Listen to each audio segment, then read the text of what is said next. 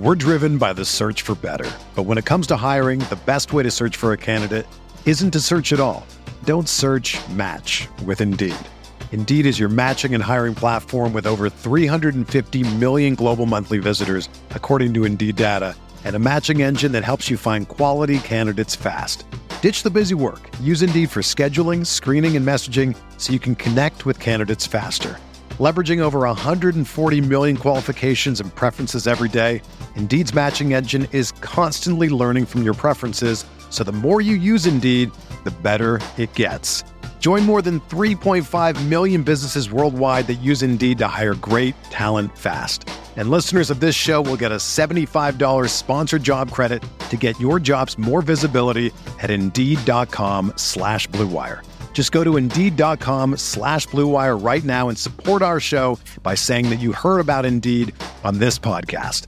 That's Indeed.com slash BlueWire. Terms and conditions apply. Need to hire? You need Indeed. This podcast episode is brought to you by Coors Light. These days, everything is go, go, go. It's nonstop hustle all the time. Work, friends, family expect you to be on 24 7. Well, sometimes you just need to reach for a Coors Light because it's made to chill. Coors Light is cold lagered, cold filtered, and cold packaged. It's as crisp and refreshing as the Colorado Rockies. It is literally made to chill.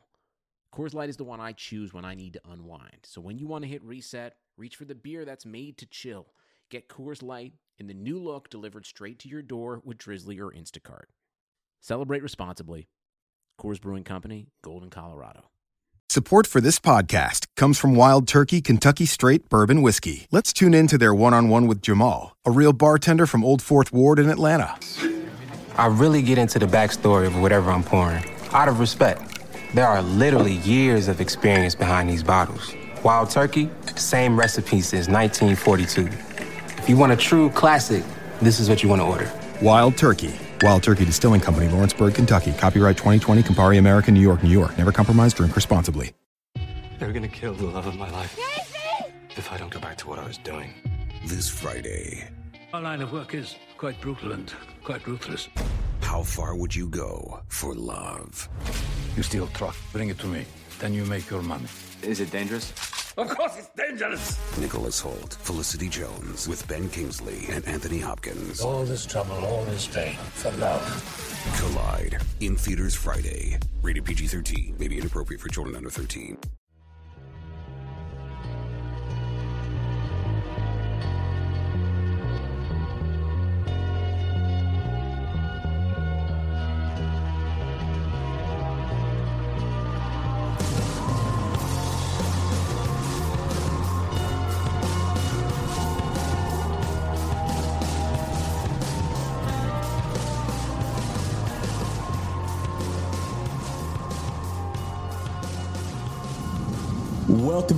RotoWire Fantasy Football Podcast. Derek Van Riper joined today by a special guest host, Vlad Sedler, famous from Twitter, of course, at RotoGut on Twitter. You've probably seen his work on the site. He's written the barometer, I believe, for at least two years for us now, right, Vlad?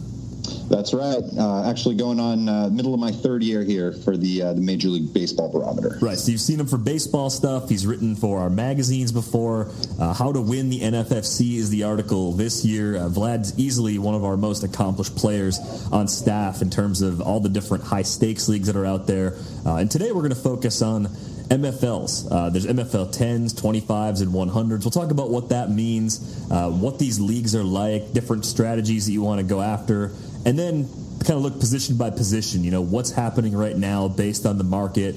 Where are there possibly some tier breaks? Where are there good sources of value? a lot of good things to dive into. Uh, Vlad and I are both food guys, so if we start talking about food, Oh, yeah. don't be surprised. This is your warning. Hopefully, the conversation will be a really engaging one.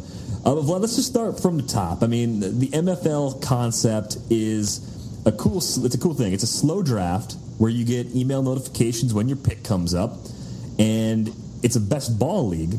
So you don't have to make any decisions in season. No in season pickups, so no in season maintenance and no lineup decisions every week because it will automatically play the best active lineup you can have in any given week. So I have to ask, how long have you been playing in these MFL formats? So this is my second uh, full summer of working on these, and uh, they, I just think they're the absolute best uh, preparation that you can have for your home leagues and any national leagues like NFFC that you might play. But um, it's just a really, really great way to get um, you know diehard fantasy football enthusiasts prepare for the real drafts um, a lot earlier in time. And uh, really, what's happened now is you've got people that are drafting pretty much like right after the Super Bowl. I mean, people are jumping right into it. You've got people that have done almost a thousand of these things, and, and it's uh, of course that's the extreme end. Uh, but you know, for us, I mean, it, it's absolutely fantastic because you've got an opportunity where you know you've got eight hours on the clock to make your decision. Uh, most people don't take those full eight hours, but when it is your pick and you're looking in the middle of the 12th round between you know a couple of options there, really gives you a great opportunity to really break down and, and figure out what you would do in a in a real draft uh, scenario, and um, also allows for just a lot of different types of strategies. So, you know, you might be uh, picking in the beginning of a, of a uh, you know, or have an early first round draft pick where, you know, you've got the first overall pick and you've got Antonio Brown. So then you're looking to see what you might get at the 2 3 turn over there at uh, picks 24 25. And you may be able to prep a little bit with uh, with a back end pick where you're looking at, uh, you know, some of those guys at the uh, the 1 2 turns. So, yeah, just a lot of different ways, a lot of different strategies. And best of all, it's just fantastic prep for the season. Yeah. And, and with the three different price points, I mean, you have $10 entry fees, 25 $5 entry fees and then $100 entry fees. I think it's it's easy, at, especially at the $10 price point, to commit to it because you're again you're not spending time in season. This is when you're doing draft prep. If you're going to play in the NFFC, either the the Roto on the RotoWire Online Championship or the NFFC main event, you're talking about several hundred dollars, if not a, a four figure buy in. So you want to make sure that you're prepared to the best of your ability, and to do that, you have to go up against other people who have some skin in the game. I mean, that's that's the difference for me in a MFL 10 versus a mock draft. You're going to have a very competitive group of owners going through the process of building their team from start to finish. If you go to Yahoo or ESPN and try to do a couple mock drafts with no money invested at all, it's very likely that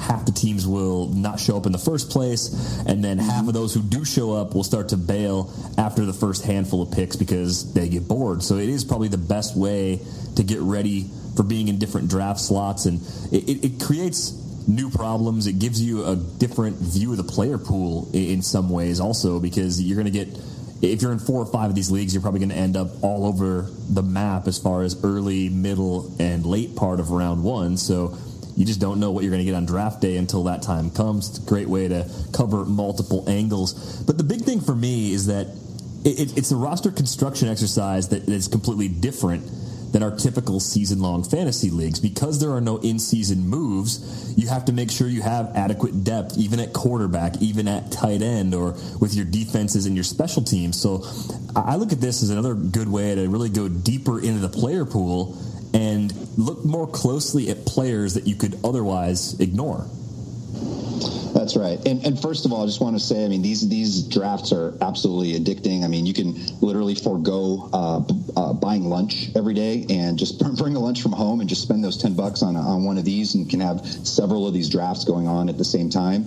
Uh, so just you know, really good practice in that regard.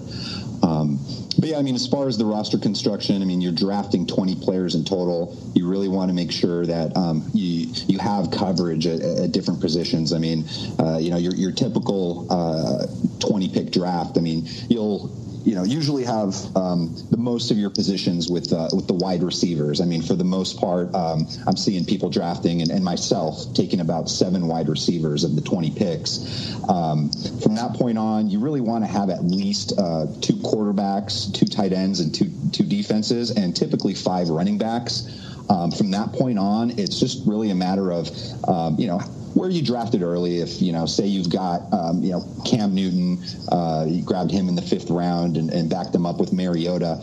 Um, you know, you may not necessarily need to kind of go for um, the bottom of the barrel, all your you know Sam Bradford, Jared Goff guys in the, in the last round.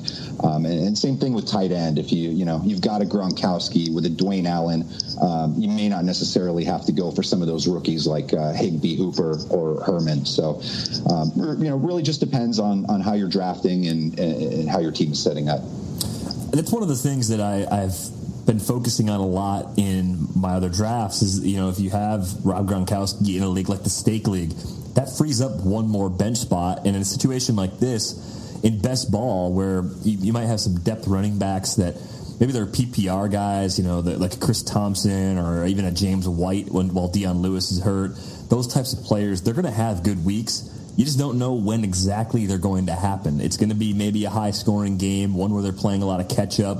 And in a typical league, making the decision of figuring out when you're going to put them in is probably as simple as, well, this is the best option I have. I don't know if he's going to be good this particular week, but in best ball, you get the best of that player without getting the worst of that player. And, and that's something that makes uh, the roster construction process interesting too, because there are different types of players that you almost have to mix and match within a position. I mean, are you finding that when you're looking at wide receivers, for example, you want to have a handful of guys that are high volume, high floor? I mean, the elite receivers, you want to try to get one of them, of course, if you can. But as you're building up in terms of depth, do you notice that you're going after maybe like a, a Braxton Miller type player for a late spot because you, you know, like at some point, the Texans are going to run some plays for him, and he might have a two score game at some point this season. And a couple other games where he's pretty useful, but he's the player I would never take in a non best ball situation. Yep. Yeah, I mean, you know, first and foremost, I'm looking for guys that I'm sure are going to make uh, make the team, and I mean, ideally, I'm not, you know, uh, hoping to have to ever, you know, use those. I'm hoping that all my guys are healthy. Uh, you know, my first five or six receivers are healthy, and I won't actually have to rely on him other than the occasional one or two weeks. But for me, I think, um, you know, looking at their their history of health uh, is is absolutely primary, and then looking in the the, the type of offense uh, that they're in. I mean, there's definitely certain teams like you know, the Green Bay Packers or the Indianapolis Colts or, you know, just teams that I think are going to have um, just really very pass happy offenses that I want to have a little piece of that with. And, you know, that's why sometimes I'm even looking for, for a guy like Davante Adams, who's, you know, really, uh, you know, going from a, a, third round pick last year, going to, a, you know, an 18th rounder this year, um, you know, looking for guys like that. But I think for the most part, you know, with the receivers, um, you know, once I really kind of have my base, um, I'm looking for, for the home run hitters. I'm looking for those those guys that can uh, you know you know that are averaging over 15 yards per uh, per reception, and, and, some of the really big home run hitters like a DeSean Jackson, where you can almost never time a guy like that. But for best ball, you know, as your third or fourth receiver, he's absolutely perfect. Oh yeah, I, I love Jackson in a format like this, even though it's a full point PPR because he does have those monster games, given his ability really to score from anywhere on the field. Sammy Watkins gets a bump in a league like this. I think Michael Floyd's like that too because in a lot of leagues, I, I want to stay away from Floyd, not because I don't buy into the talent, but because in any given week, I have no idea if it's going to be Larry Fitzgerald getting 14 or 15 targets or if it's going to be John Brown getting a couple long balls over the top. I mean, the Arizona offense is great and you want to have shares, but at the same time, you want to have shares in the right spots. So for me, I'm probably 10 times more likely to end up with Michael Floyd in an MFL draft than I am in a non best ball format. Agreed completely. So when you're looking at the the top of the board, you know receivers are going to run the ADP report here as they do in most other leagues this year. It's not going to look totally different at the top as far as NFFC versus uh, the MFLs. You're going to see Antonio Brown, Odell Beckham, and Julio Jones going off almost every single time in the top three. And the question I think I have when I start to look at the top of the receiver list how much do you trust DeAndre Hopkins? I mean, when you're sitting there in the back of round one, do you trust him enough with Brock Osweiler at quarterback, with the volume he had last year? Do you think that's sustainable? And do you think he actually belongs in that spot? So I actually have um, Hopkins down just a little bit, but the problem is now with you know Le'Veon Bell falling out and You've got guys like uh, you know Dez Bryant with his injury last year, Allen Robinson, who's obviously a stud and has only done it once. Um, you know, really limited options. I mean, you, are looking at a place where DeAndre Hopkins is going fourth or fifth overall. I mean, I've seen a lot of drafts where you know AJ Green's going going ahead of him, and it's a it's a spot where I would probably take Green over Hopkins. But uh, but overall, um, I'm going to have to downgrade him just a little bit this season because I really don't expect uh, such a high uh, target share that he had last year. I mean mean, he was essentially you know the whole offense last year, especially after Foster got hurt. Um, and bringing in a guy like Lamar Miller there, who is one of my favorite late first round uh, picks in almost any format, um, I really think is going to help balance out the offense a little bit. I do think Hopkins is still going to be a stud, but he could very well fall into that range in terms of production where he's a, a back end wide receiver one with guys like, you know, Cooks and, and Alshon Jeffery if his hammy holds up, and, and Michael Evans, who I think is, uh, or Mike as some call him, who I think might uh, might jump up and have a big season. Yeah, I, I was I'm, I'm very surprised to see DeAndre Hopkins going fourth overall. I mean that that just doesn't seem quite right to me. I, I look at him as a very similar player to Allen Robinson in terms of my expectations, and with Robinson, you have that more physically imposing player that that six four, you know, 215, 220, probably closer to even 230 but with the speed and the hands, and I, I, I look for that. Like I think Dez, Allen Robinson, and DeAndre Hopkins are all very similar in value, but a half round jump for Hopkins is uh, something that's a bit surprising. But yeah, you see AJ Green going in the top five, and then finally guys like Gurley and David Johnson and Zeke Elliott all, all clustered together in picks six through eight.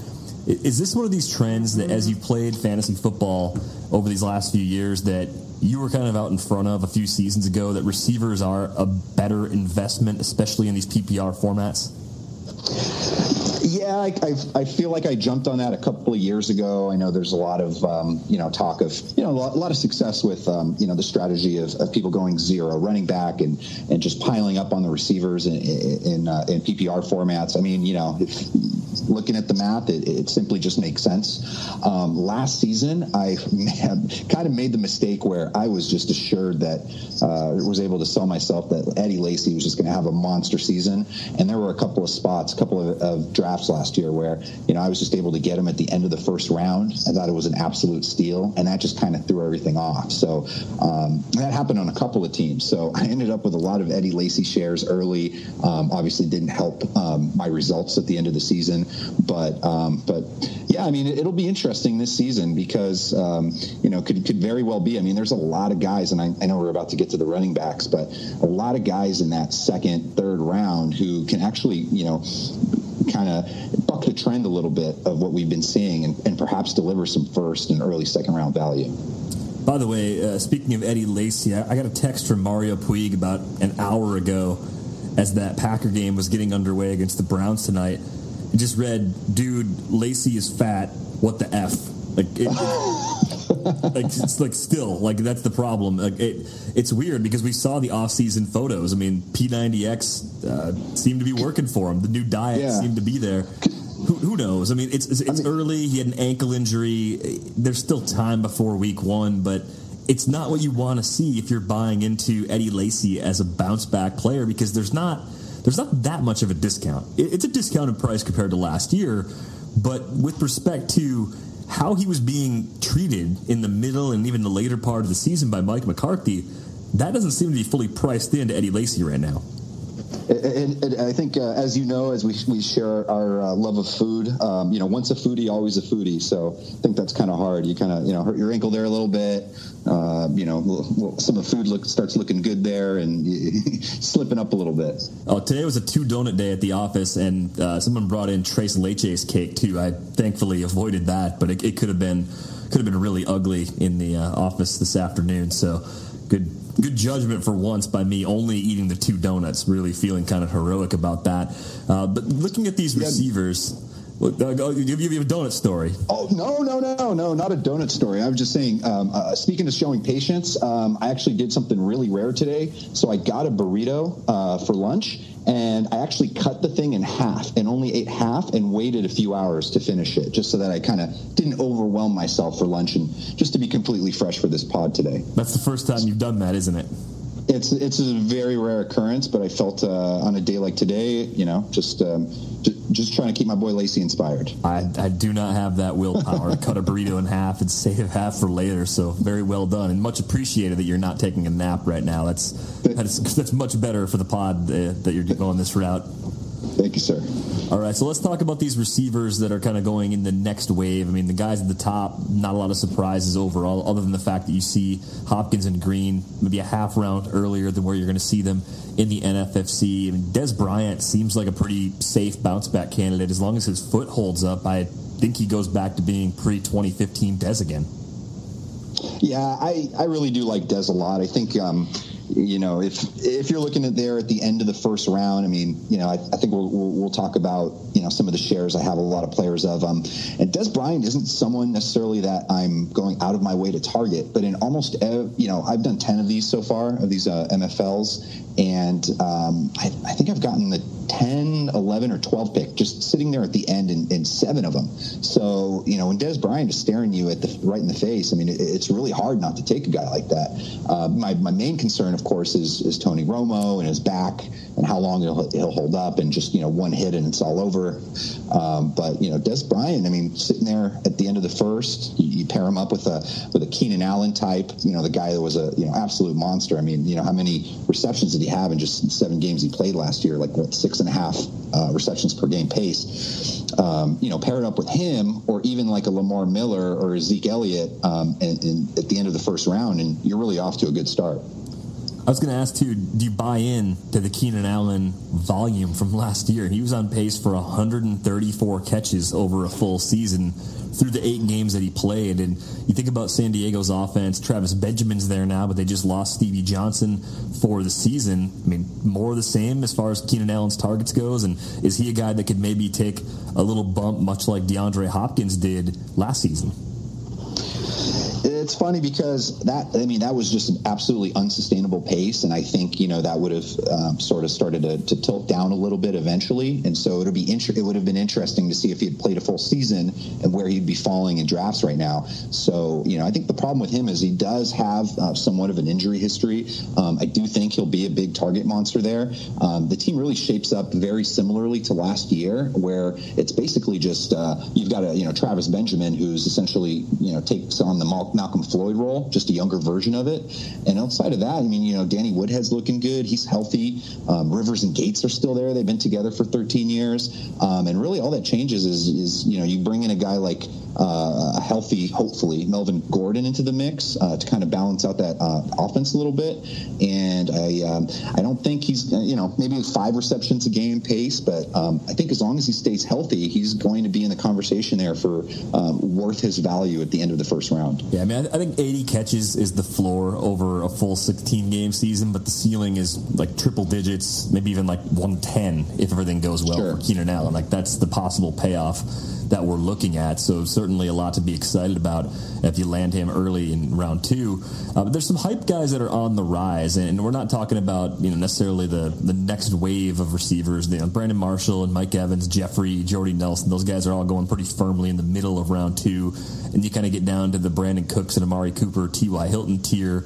Uh, a lot of lot of volume with those three guys is the appeal. Maybe not the the tight end out, or the touchdown output that you want from those guys, but the volume is going to be very good.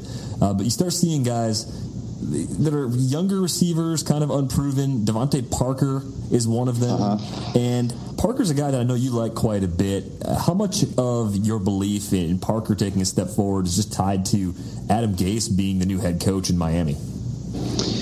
So with Parker, I've told you know I, I actually drafted him in a lot of drafts um, last season, thinking he'd uh, you know essentially break out as a rookie. Um, you know, obviously he started off with that injury at the beginning of the year, um, had some really big games and, and showed off some of his um, you know some of his immense talent. Um, but with me, I'm, I'm, pumping the brakes just a little bit, and it's not as much as the, of the injury, but um, it's just the fact that you know he's had spurts of, in college of being really good, but he essentially played you know all four years of college. And, um, you know, I'm, you know, I'm trying to be a little bit careful there because uh, he, um, you know, uh, basically because of his quarterback. I mean, you've got a guy in Ryan Tannehill who's you know, really solid with his short and intermediate route passes, and that's where he feels comfortable with his guy Jarvis Landry. But um, you know, passing, you know, making passes at you know 20 plus yards. I mean, he really does have some difficulty there. So I wonder if you know a guy like uh, Parker is being a little bit overdrafted now, and perhaps a little bit better suited for a best ball format where you're gonna probably have some big games from him, but because of all the other pieces of the offense, perhaps he's not going to step into that you know wide receiver one range even that some think he might be. Yeah, I think that that makes a lot of sense. There, there definitely was uh, a lot of inconsistency for him as a rookie last year, and health was a, a, big part of that. Definitely finished the year strong, but had a few games where he dipped down to five, six targets, and if that's happening on a regular basis again, you know, I could see people being a little disappointed in their investments in DeVante Parker for me, one of the biggest challenges is figuring out Seattle's passing game. But Tyler Lockett, I mean, from a physical standpoint, the speed. Helium City. It, it's crazy what he brings yeah. to the table in terms of speed, but the price people are paying for him right now. Are you going anywhere near him at his current price? Uh, I am. I mean, I did. Uh, I did an NFFC draft, uh, my, my, first one, just to sort of test out the waters, and ended up getting him at a really good uh, place in the seventh round. But we're talking about three weeks ago, and now, you know, one small little preseason game with one, you know, amazing grab or play, or you know, and, and the guy's going to start skyrocketing to the point where, you know, I mean, it, it's really a kind of a tough decision if you're where you're looking at a guy like him versus Doug Baldwin, where obviously everybody knows that the guy's going to, you know, Baldwin's going to dip down in the touchdowns a little bit. Obviously, last season was unsustainable, but you know, still that's already baked into to Baldwin's ADP. So it's a really interesting spot where somebody's looking at, you know, an option of taking a Doug Baldwin or Tyler Lockett as their wide receiver three. And, you know, a lot of times people are looking for upside, depends on the format you're playing. There's a lot of places where, you know, someone might take Lockett, and I think I might be one of those people. Well, there was also an article that came out this week that's changing the way people are looking at a player in this tier, and it's Marvin Jones. Uh, a report from MLive.com, one of the Lions beat writers, suggesting that Marvin Jones has looked like the Lions' number one receiver so far in camp. I mean, we can take that with an appropriate grain of salt, but he's a player that never had a chance to get uh, the extreme target volume in Cincinnati because of the presence of AJ Green. Do you feel like uh, initially you may have been overlooking what Marvin Jones might bring to the table now that he's no longer behind someone who takes as many targets as AJ Green does?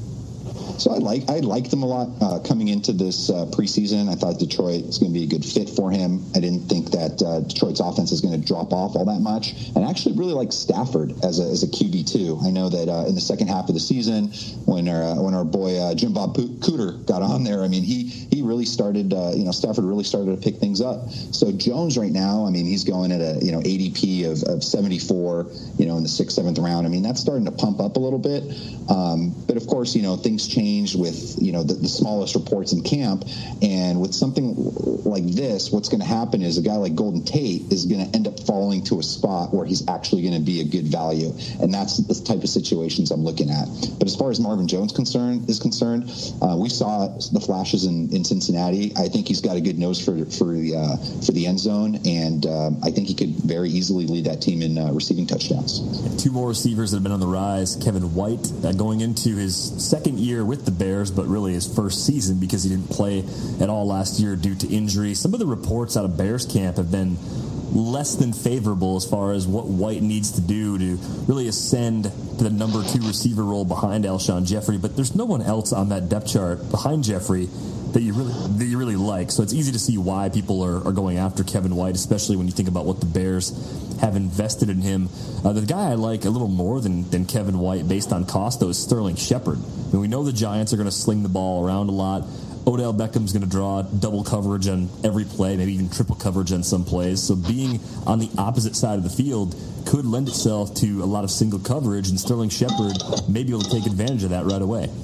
Yeah, I like Shepard, and then the, the, the problem with him is is is is the helium. I mean, he's really really starting to rise. I mean, when when, when people are looking at you know somebody like a Michael Crabtree, who's a really sort of boring, unsexy pick, or Emmanuel Sanders. I mean, he's starting to go above guys like that, you know, ahead of John Brown, even ahead of Larry Fitzgerald in some cases. So, you know, I always temper my expectations with uh, with rookies just a little bit.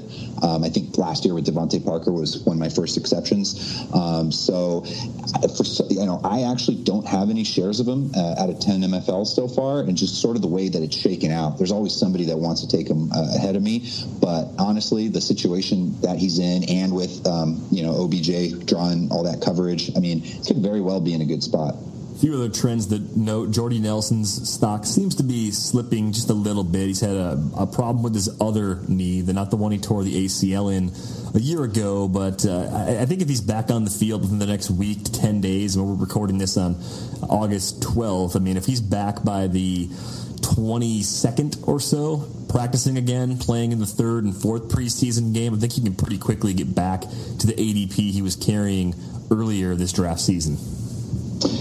I mean, you know me. Uh, I, he's the only jersey I have, you helped me.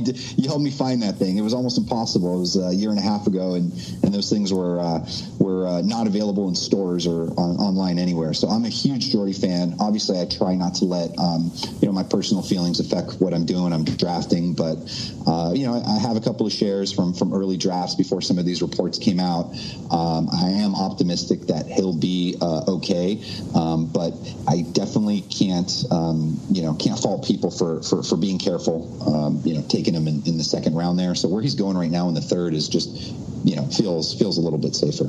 I took him, and I had a hard time doing it in an MFL that's going on right now. I'm actually on the clock in that league, so I'll probably make a pick while we're recording. And is this ours? Is this our, our draft? It's it's the other one, I think. Yeah, it, this, okay. is, this is another one we're doing with a few of the listeners from the Sirius XM show and we're into like round 10 already and i've i've actually been stacking packers like just kind of by accident partially by accident not something i was like planning on going in.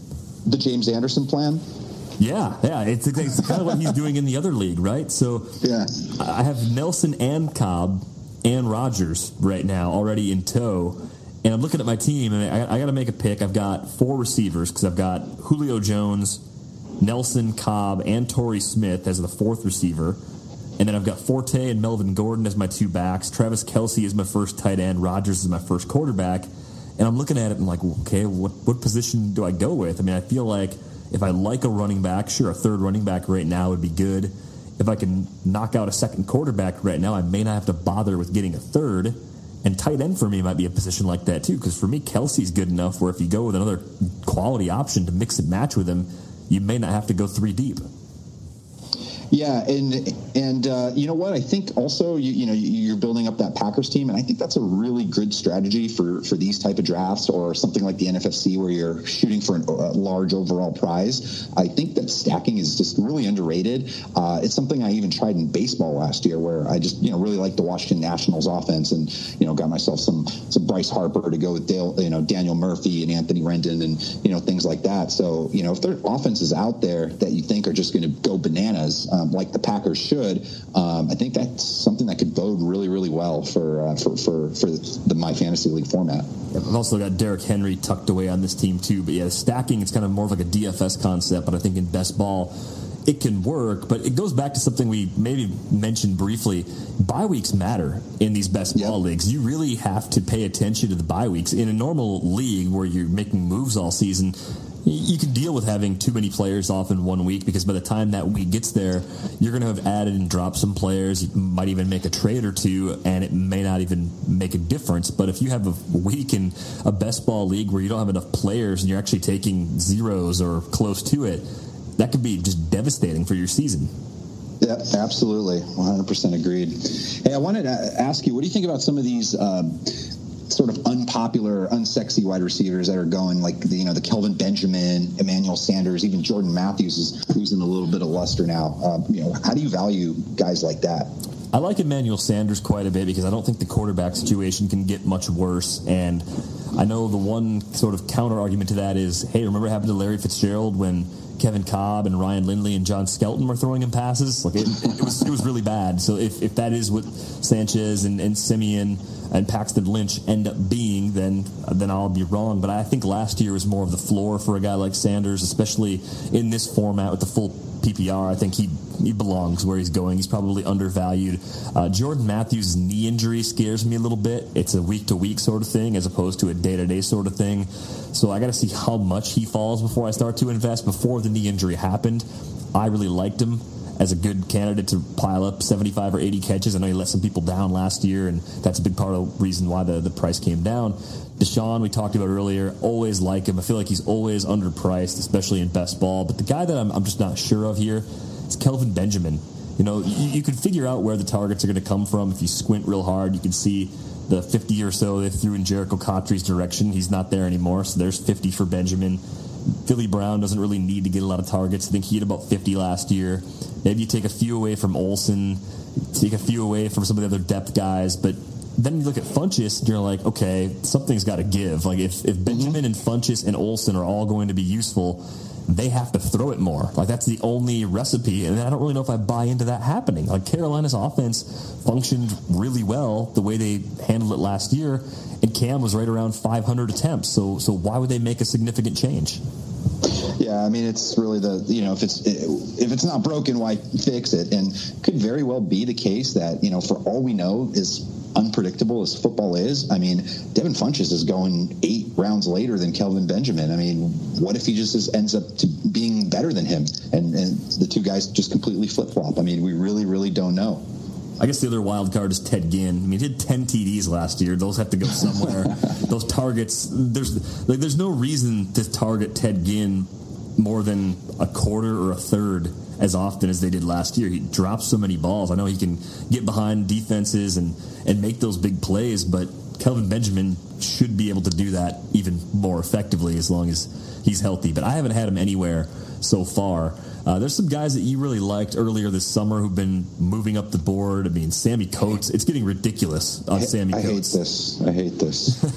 it's really bad. It's every like, year, every year I start my prep early.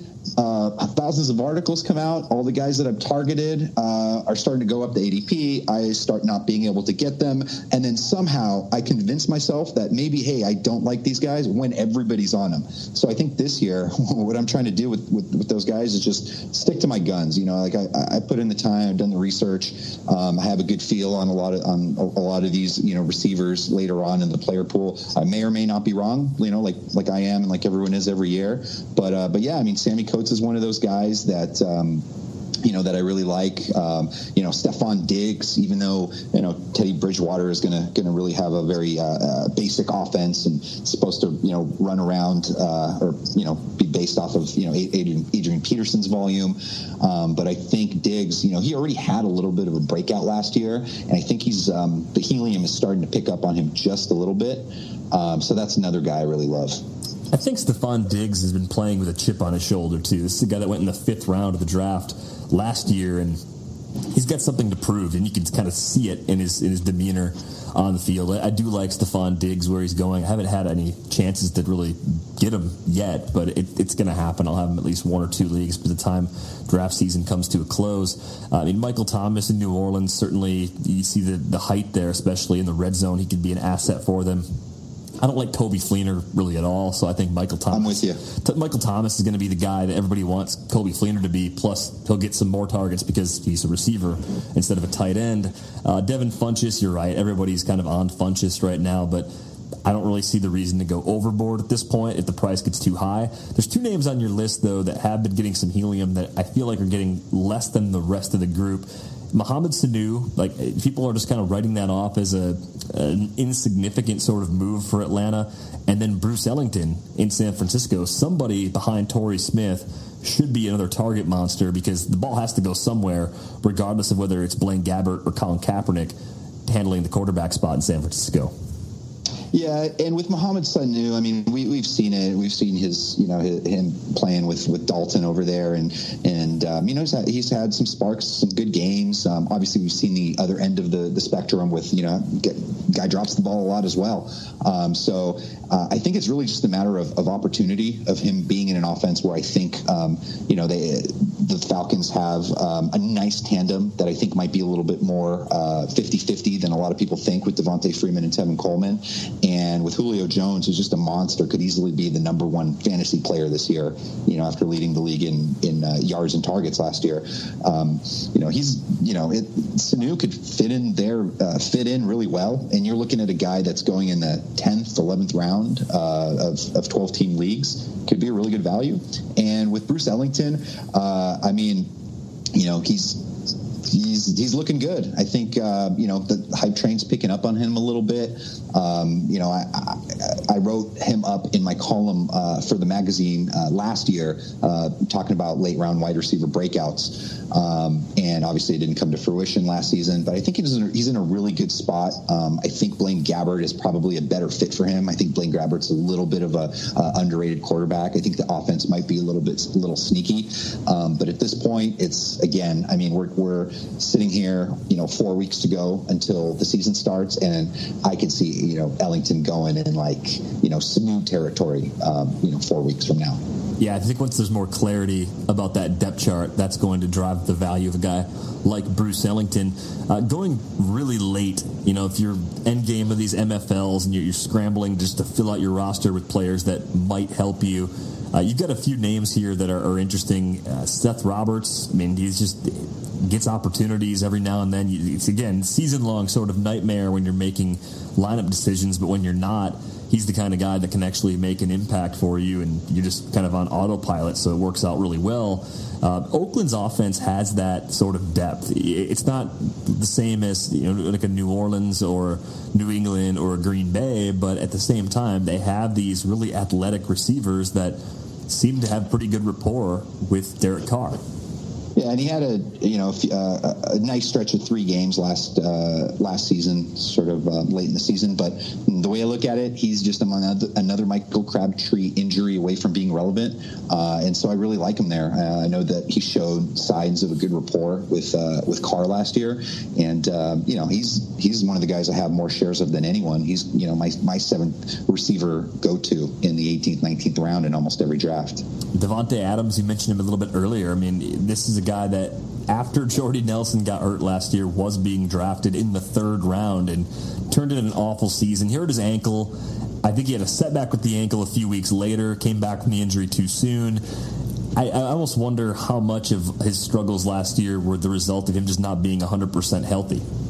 I think it really has a lot to do with that. I mean, eh, you know, and then you know, towards the end of the season, you're, you're just kind of struggling and you know get nervous about everything. Start you know start start dropping passes and and I think you know kind of being able to regroup over over the winter and get ready for the new season. I mean, we see examples of that all the time every year. Um, you know, a guy that is you know last year's spotter ends up coming back into the uh, you know back into relevancy. And with the fact that McCarthy just doesn't love Janis and apparently doesn't want to give him an opportunity, and seems Rodgers is talking up Davante Adams. I think they like his talent, and uh, you know he, he, was great at Fresno State. Uh, I think he could uh, bounce back and be pretty decent. Yeah, I think the Packers coaches and I think Aaron Rodgers they they like uh, Jared Abbrederis, they like Ty Montgomery, they like Adams, they they just want to keep Jeff Janis at the kids' table. Like they they, they just don't like what he does as far as his routes. It just seems sloppy. He'll probably make the team as a special teams player because he's great on special teams. But the hype train probably has derailed at this point uh, for Jeff Janis. Uh, Jaelen Strong could have a pretty significant role in Houston. I mean, a different player than uh, than Will Fuller, of course, but a, a guy that I think could be a lot better in year two. Uh, let's start talking running backs, though. I mean, a lot of receiver stuff that it's, it's we could talk all day about receivers. You, you could have like a week's worth of episodes about receivers. It, what are you doing as far as the middle of round one? Are you buying into the top running backs, pick six, pick seven, pick eight in your MFLs, or are you still trying to go more wide receiver heavy unless like Todd Gurley is still there? It's tough because I really haven't had much opportunity. I mean, most of my MFLs is, you know, I'm either getting an end pick or, uh, or an early pick, so I haven't had too much of those um, scenarios. But you know, there's, uh, you know, I, am looking at Lamar Miller at the end of the first round. If I have a, a, pick at the wheel, um, I absolutely love him this year. Um, I'm for the most part kind of staying away from from Peterson, Devonta Freeman, and um, uh, Peterson, Devonta Freeman, and uh, Doug Martin, I think. And I really like a lot of those guys that are going in, you know, sort of between pick 25 to 40. Uh, you know, guys like LeSean McCoy, who I expect to, you know, he's looking svelte this year. I know he gets prepped for camp uh, every year and, and, always loses a little bit of weight, but I think he's finally healthy and going to have a good season. Um, you know, Mark Ingram has his injury concerns, but, you know, he's a player that I'm interested in there. Um, and then Jamaal Charles. I mean, he should be back in a week or two. Uh, you know, obviously he his workload will decrease a little bit, and they've got guys like Spencer Ware and Charcandrick West that can kind of, you know, you know, pick up the slack a little bit there. But but you know, a lot of times if, if I am going receiver early um, with my first two picks, um, I'm looking to try to grab one of those guys in the third round. Yeah, I like Shady McCoy quite a bit. I mean, I, I can see a nice season from him, especially from the middle part of uh, round three. And the other way you have to look at running backs, I mean, beyond the elite options and figuring out when exactly you want one of them over a top 15, top 20 sort of receiver, is thinking about how you're going to structure this position as a whole uh, as you build out your roster. Do you like going zero running back in the MFL format? Do you think the best ball lends itself to it? I think so. Um, I think it's just ends up being really hard for me because I'm always so tempted. Like I, you know, kind of don't want to start, um, you know, my running backs with like a Danny Woodhead or, uh, you know, Jonathan Stewart or, or Jeremy Langford, who I'm actually avoiding altogether. So I always try. I, I never really fully go full zero running back, and I'd like to get one in my first four picks. Uh, but I'm starting to warm up a little bit to guys in that sort of that middle area, right around rounds, you know, four, five, six. Guys like Demarco Murray, um, you know, Jeremy Hill, who you know scored double-digit touchdowns last year despite not catching many passes. Um, you know, liking a couple of guys like that, and even Duke Johnson, who I think is going to be, you know, the helium keeps rising with him, but I think he's, um, you know, just going to guy could catch 70 passes for all we know this year. So uh, feeling a little bit more comfortable with those type of guys, but ideally as usually as my number two. Well, I think part of it for me is that I don't want to have a Danny Woodhead type player early because I think those pass catching backs, those specialists, there are players like that available a lot later. I mean, you can get a Theo Riddick or a Charles Sims or yep. Dion Lewis if he falls a little bit, maybe James White in this case because Lewis could be a little slow uh, to get ready for the season coming off that torn ACL. But that skill set exists much later than where you have to take Danny Woodhead. I don't, I don't want to pay sticker for that skill set. It just doesn't make sense to me to go that route. You have a, a class of running backs though that are definitely polarizing, to, to put it lightly, and it includes. Uh, guys like Melvin Gordon, Ameer Abdullah, Jeremy Langford, Matt Jones, Thomas Rawls. I think there's a lot of, hey, well, let's see what these guys can do. I mean, in Rawls' case, can he do it again? In the case of Langford, Abdullah, and Gordon and Jones, they underperformed last year, at least in terms of their efficiency and this may be their last chance beginning this season to be starters for their respective teams. This this is their window, of these first eight games of 2016. From that bunch, is there anyone who really stands out to you as particularly undervalued? I, honestly, if Abdullah was was fully healthy, I think he would probably be be uh, being drafted probably a round or two ahead of there. Uh, but you know he's not. Uh, but he's somebody that I would be looking at. Um, you know, in full health, I'd probably have him on a whole bunch of teams. And you know, I think when he is healthy, I think he's going to be really good uh, and you know be around in the league for a while. Um, Melvin Gordon's really a tough one for me to to, to, to grab a hold of um, in terms of my thoughts about him. Um, I do know a lot of really smart people that you know that that we talk to and work with that that absolutely love him and are grabbing him in every draft that they can. Um, you know, so he's somebody also that may end up um, really outperforming his ADP. Um, and then with Matt Jones and Langford, I think I'm just uh, I, I, don't think those offenses are going to be very good. And there are a couple of rookies there with uh, Keith Marshall in Washington uh, and uh, Jordan Howard in Chicago who may actually be better than than, than these guys. And and I know Matt Jones and Langford, they're you know they're very uh, sort of polarizing because of their you know you know yards per carry last year were under four and you know just you know very just pretty much just showed um, you know flashes just not that often. Um, they're just a couple of guys that um, I'll, I'll, let other people have them. They're just you know not very interested there. Yeah, I'm okay if I lose to someone in the long run because Matt Jones ends up being very good this year. I'll be surprised enough by that where it's okay. I'll, I'll concede defeat because I, I just don't see it with him or with Jeremy Langford at this point. Uh, Rashad Jennings has fallen quite a bit too. It seems like the Giants are going to consolidate their backfield quite a bit, so I can I can see him ending up on a few of my teams, especially if I go with more of that zero running back sort of approach. I had shares of Demarco Murray everywhere last year, going earlier, uh-huh. going earlier than like the Gordons and, and the Langfords and such that we just talked about, but not a ton. We're talking probably what twenty picks earlier uh, in most cases. What do you make of, Der- of, of Murray and Derrick Henry sharing that backfield in Tennessee? Is this going to be a Tennessee offense that runs it so much that both of these backs can be viable, and Murray as the lead guy can get back to something that resembles his pre twenty fifteen form?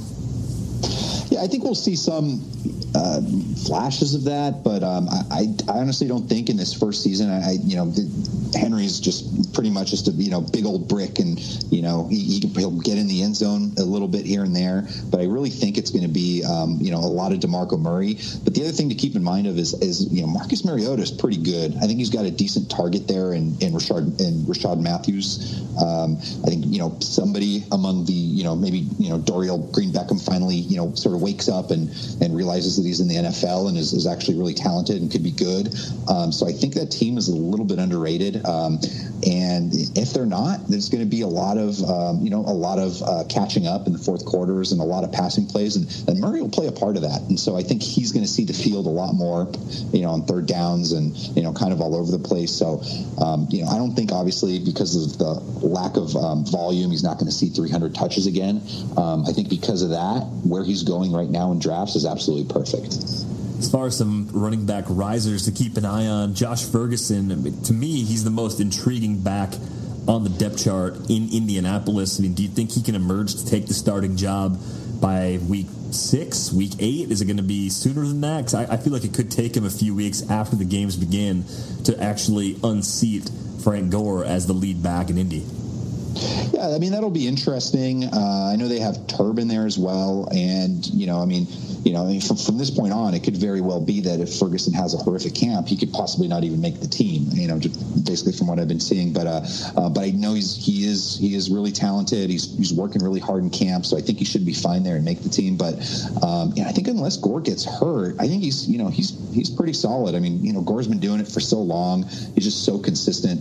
Um, I think it's only you know his second time since 2006 last year when he didn't reach 100 1,000 yards and he was just short there.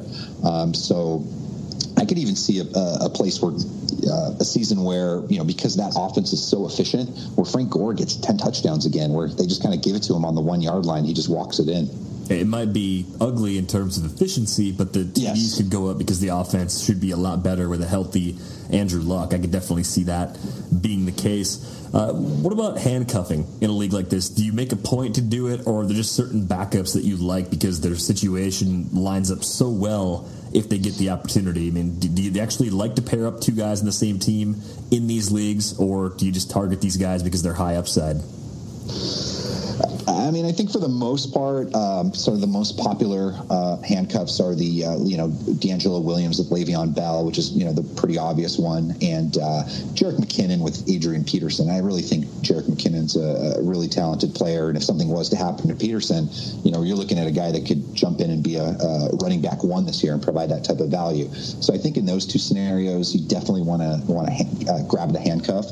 Um, a, a, couple other ones that are interesting are, um, you know, Spencer Ware with uh, with Jamaal Charles, and I really liked Ware last year. I started, you know, using him in, uh, um, you know, DFS, just kind of, you know, look, looking for those you know little uh, you know red zone um, you know walk in touchdowns. So uh, I think he's somebody that if it turns out Jamaal Charles isn't healthy, I think he's going to get um, sort of the bulk of the work um, over uh, Charcandrick West. And then that final one is um, you know Thomas Rawls. I mean that's just a very um, interesting situation that they have there with uh, you know Prosise not healthy, um, Alex Collins in the mix, and apparently the resurgence yet again of Christine Michael. Yeah, sometimes somehow he looks better this time around. I don't know. That seems like a, a, training camp noise sort of article, but we'll have to keep an eye on it as the season draws closer. I, I do like Alex Collins though. I thought he looked pretty good at Arkansas. So if Rawls has a setback with his foot, I think Collins becomes a little more useful than just because I think Prosise is just that pass catching specialist. I don't really know if he's a guy that's going to carry the ball a lot, at least in year one uh, with Seattle.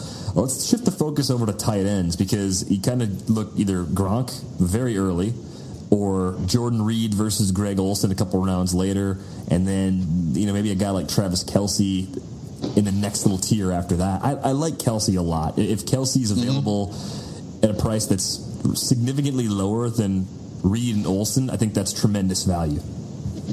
Yeah, I mean, yeah, Kelce's priced really nicely. I know that uh, in, uh, in your stake auction that we had, um, the, you know, the the company draft. I mean, he went for uh, pretty cheap in, in, your in our league. I think he went for like you know twelve dollars or something like that. I mean, that's just you know really good value.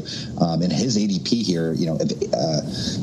Uh, uh, 65, I think is, is, is a really good spot. So it'll be very interesting to see how he does this year. The thing that I, I like about him compared to Fleener, who's right next to him on the ADP report, I think Kelce can score from pretty much anywhere on the field. There aren't many tight ends you can say that about. He has that big playability, so he doesn't necessarily need the Chiefs to change their scheme and start throwing the ball more in close. Like he's not the prototypical fat guy tight end who can only make his money by getting open in the red zone. Like Travis Kelce can get open mm-hmm. anywhere. It's coming, you know. That it has to come. I mean, we were waiting for it last year. Uh, I, it's this has got to be the season. I mean, I'm fe- I'm feeling Travis Kelce this year.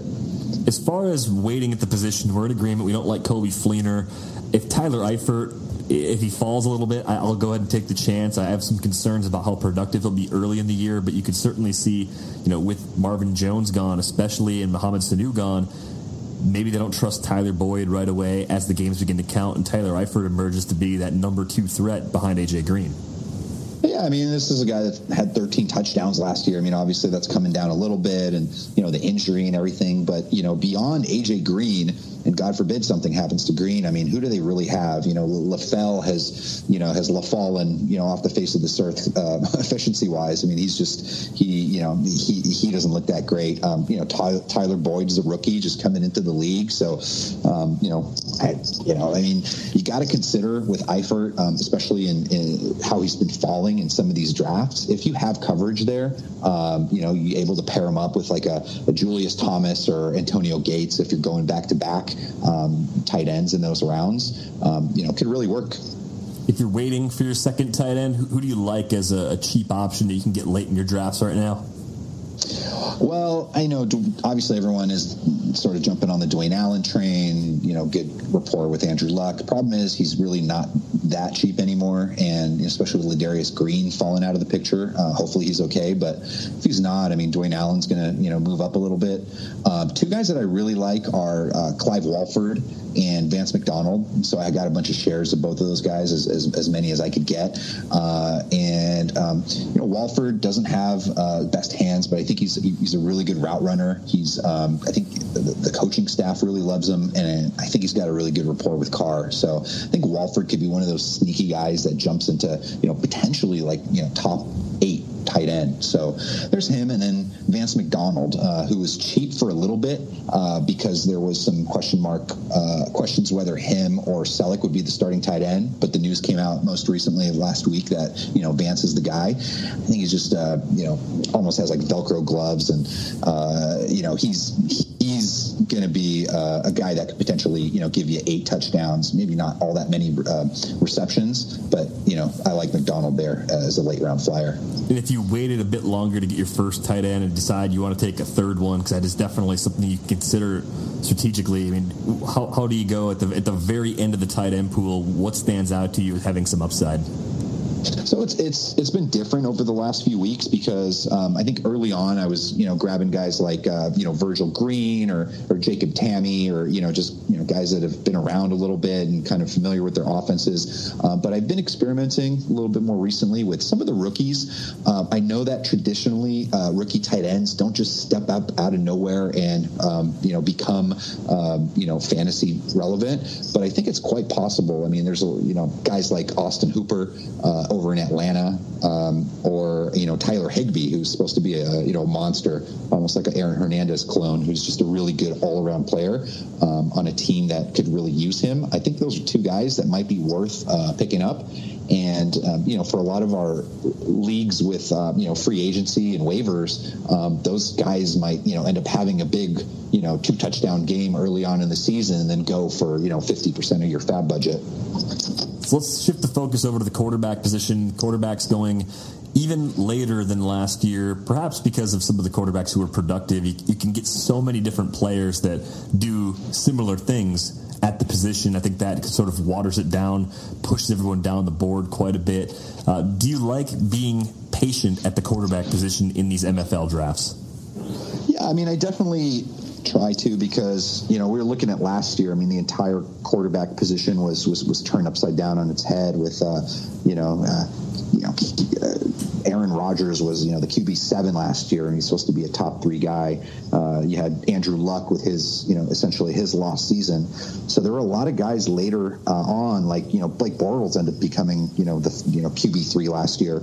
Uh, you know, Palmer um, you know, Kirk Cousins, Derek Carr, Tyrod Taylor. These are all guys that were, you know, essentially top 15 quarterbacks last year who were either undrafted or were just taken really, really late in drafts. And so I think because of that, um, because of that volatility, a lot of people are are looking to push these quarterbacks a little bit longer.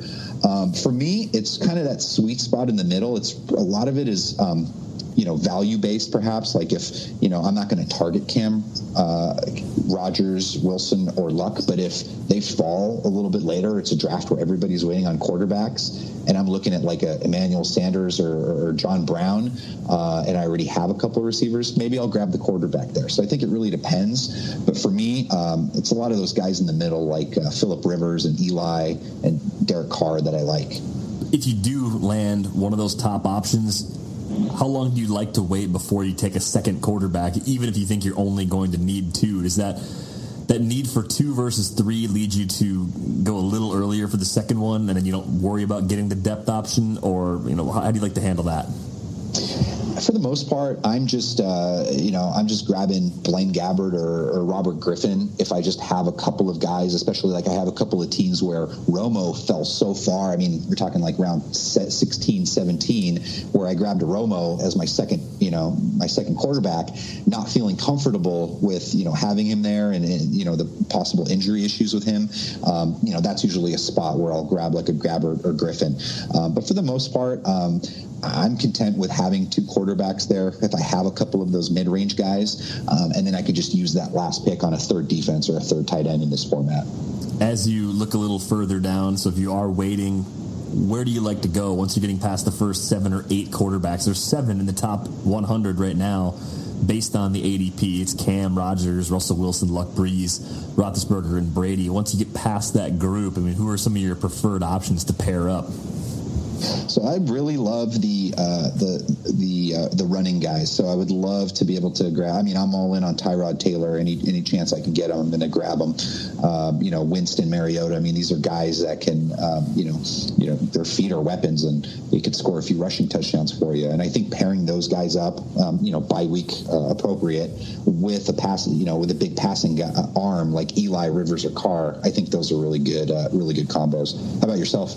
I, I, like Eli and Rivers quite a bit. I'm staying away from Carr because I think the Raiders might be a little bit like Jacksonville, where they're, they're, a slightly better team this year. They might run it a little better in close. That could bode well for a guy like Latavius Murray, of course. So I, I just feel like everything that could go as well as it could happened it, for for Derek Carr last year. Like that was that was the optimal scenario. Winston seems really undervalued. I think Taylor and Mariota are, are a tick below where they should be going as well. Uh, I, am kind of with you. Like I don't like Ryan Tannehill that much. For example, I have him in the Stopa league because it's a two quarterback league, but I'm not real happy about it. Uh, Matt Ryan, you know, to me is, is is solid, but not someone that has quite the upside of even like a Rivers at this point. So I, I like a lot of these same quarterbacks that you're going after right now. Uh, the, the, other guy that I, I, I want to ask you about is uh, is Tony Romo, though. I mean, how far does he have to fall before you're willing to, to say it's a good deal? Because the per game numbers, I think, are still going to be very good. It's just a matter of if he breaks that collarbone again, I, yeah. I just feel like he's done forever. Yeah, and I think for the most part, I'd rather just sort of be beaten without him. And I have a few shares of him only because he's just fallen so far, and I've been, you know, sort of playing, uh, you know, chicken with the with the quarterback. Uh, but for the most part, um, I'd almost rather have a guy like uh, Andy Dalton, who I think will be part of a you know efficient offense there, especially if you know Boyd steps up and you know Gio Bernard does Gio things. Um, so you know really depends, but I think in these MFLs, I mean, I just have tons of Romo shares because there's just that it's fallen to like round you know 15, 16, and I can't just you know let the you know pass up on a guy. Andy Dalton, 8.4 YPA career high yeah. last season. Definitely something I was overlooking as I started my draft prep uh, earlier in the summer. Uh, one more quarterback related question. I mean, Robert Griffin, you have to like the weapons around him now. Gary Barnidge had a great year at tight end last year, but you add Corey Coleman in the draft, Josh Gordon. Uh, expected back after a four game suspension, assuming he doesn't do anything that causes Roger Goodell to suspend him further. I mean, what type of bounce back are we looking at for Griffin? Top 15 quarterback, top 12, top 10? Like, uh, what are you what are you expecting from him? Wow, I'm you know I'm still trying to figure that out because I keep going back and forth. Like, I mean, I could just see him falling on his face and McCown taking over over there, or I could just have, see him just having a complete you know renaissance. Um, you know, what's amazing is is um, you know first of all if you know the, if the offense is just sort of average, um, you know, and they're going to be getting their butts kicked a lot, you could see a lot of sort of what we saw with Jacksonville last year, where you mm-hmm. just got Griffin chucking it 70 yards to, you know, Josh Gordon if he's healthy and good to go, or Corey Coleman, who's a beast. And, you know, we could see it in week one, and, you know, all, you know, guy that wins a million dollars in DFS has got the Griffin, you know, Coleman, you know, Gordon combo, and you know, I mean, who really knows? You know, it's a, I think just you know the ceiling is high with a sort of a you know having weapons like that. Um, so I think it'll be really interesting. I saw him hook up with Terrell Pryor early on in the game tonight against the, the Packers. That was something we were clamoring for throughout last season. Like, come on, like put Terrell Pryor on the field. Mike Pettine just wouldn't do it. Pryor's got two catches for 57 yards thanks to a 49 yarder early, early on with Robert Griffin. So I, I like the weapons too. I, I think like top 15 quarterback is a, a safe sort of expectation if he can keep the job sure. all year. And there's room for a little more depending just on how much he's able to run. Uh, last spot, we're going to talk about defenses. And we don't spend a lot of time talking about defenses on the podcast because a lot of people take them in the second to last round of their drafts, and, and that's just that's just how they're going to go about it because it's more traditional. But in these leagues, in these MFL leagues, you have to have at least two. And what becomes really important is having two defenses that schedule wise sort of balance each other out. You don't want to have only two defenses, but have them like facing high octane offenses in the same week. I mean, that's that's something that's less than ideal. You've got some great research presented to you by, I believe it was from Russ Prentice, right? Like he he's, he pioneered yeah. this research pairing defenses together, which is, is useful in every type of league. If you're going to have two defenses in your league and, and have them on the bench all year, you actually want to make sure they fit together. Exactly, and it needs to, it needs to work out not just in terms of when your DST one is uh, you know has its bye week and who your DST two is playing that week, but it's also kind of how they fit in and, and, and, weave in with each other over the course of the season. And Russ started tabulating this. I mean, the day that uh, you know the the schedule came out. So, uh, and it's just really interesting to see that you know for the most part with a lot of the, the you know sort of the top um, projected defenses like you know Arizona, Denver, Seattle, Carolina, and Houston, um, you know, the top pairing with them uh, seems to be Green Bay, and the second best option there is Indianapolis. Yeah, two defense Indianapolis in particular, two defenses you don't think much about as ones that you necessarily want to roster consistently, but even if you're going to go with one of those more expensive defenses, uh, you're gonna you're gonna pay up for Arizona, Denver, Seattle, or Carolina, especially. You, you may want some cover it really depends on the flexibility of your roster in a, a, traditional league. But in these leagues, it's a great way to get value. You don't have to spend up. You don't. You don't, you don't have to pay two like top I don't know, first 12, 13 round picks. You can go like one quite a bit later, getting Indy at, at, way after pick 200. Green Bay even right around that pick 200 mark. So it's a really interesting concept and definitely something to uh, keep in mind as you're putting teams together. And how much earlier would you draft your first defense in an MFL 10 than you would in, say, like the NFFC? Not particularly. I'll, I'll, essentially just go with the flow. Like when, once I start seeing, I'll, I'll, never draft the first defense. Um, you know, I, I, think you know traditionally every year, even in, the years of you know Seattle's dominance. I mean, there were many years when they were the following season they weren't the top rated defense, and so you know who knows if it's going to be Arizona again this year, or you know Kansas City. So um, you know I think I have sort of my my ten that I'm comfortable with, um, and I think if any of those fall, uh, I usually take them. I think uh, I've been getting some shares of uh, of the Rams, uh, not just because I'm here in LA and, and uh, somewhat of a homer, uh, but um, you know the New York Jets defense I like as well, and um, and then everyone's darling Oakland. I mean, it's coming to the point where you know Oakland's going in the top seven, and you can't even get them at a decent ADP. Yeah, interesting that they've been on the rise, but uh, kind of funny that that's one of the trends that you've spotted so far. But as you pointed out from Russ's research, Green Bay and Indianapolis fit in very well with many of the top defenses. So keep that in mind as you're going through the process. If you're kicking the tires in your first MFL 10, or if it's something that you've been doing for a while and just haven't spent that much time thinking about pairing those together, is very important. All right, Vlad. Well, I think we've covered a ton of ground. Anything else you could think of strategically that owner that owners should know if they're going to try these out for the first time? Uh, I think you just, uh, you know, you definitely don't want to uh, use up the, the, the, whole clock and the eight hours because you got a bunch of people waiting on you. But, uh, you know, definitely use the opportunity to, um, you know, to practice. And, and, you know, if you're looking between a, you know, John Brown and Emmanuel Sanders, I mean, figure out why you want to go one guy over the other, and it, will just make things so much easier for you when your drafts and home leagues are coming around at the end of the year because you already have a good feel of the player pool and you know what to do. And most of all, I think stay stay away from the injured guys because in MFL, once they're once they're down and out, nothing you can do. Your your lineup is you know your roster construction has gone down from 20 to 18, and those are just you know two less players you have and less chance you have of winning your league. Yeah, there's enough attrition throughout the year anyway to uh, to want to add that extra risk early on. So I think that definitely makes a lot of sense. Give Vlad a follow on Twitter at RotoGut. Be sure to check out his columns, rotowire.com slash pod. You can get a free 10-day trial if you're not currently a subscriber. Vlad, thanks for stepping in for Mario this week. We look forward to doing it again next week. Sounds good. Thanks, DVR. Have a good weekend. All right, you too. Thanks for listening to the RotoWire Fantasy Football Podcast. Nick and I are back with you on Monday.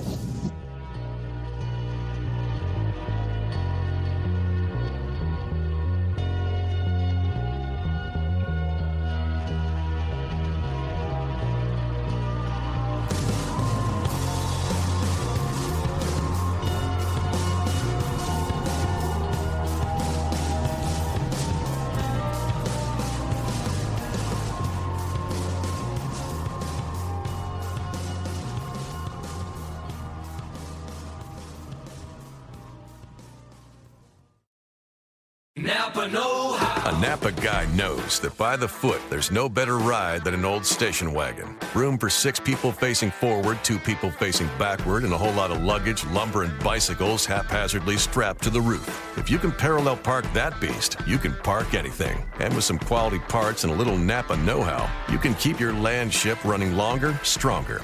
It's not obsolete, it's a rare treasure. That's Napa Know How. Napa Know Spring is in the air at Littleton Coin Company, and we want to help you brighten your collection.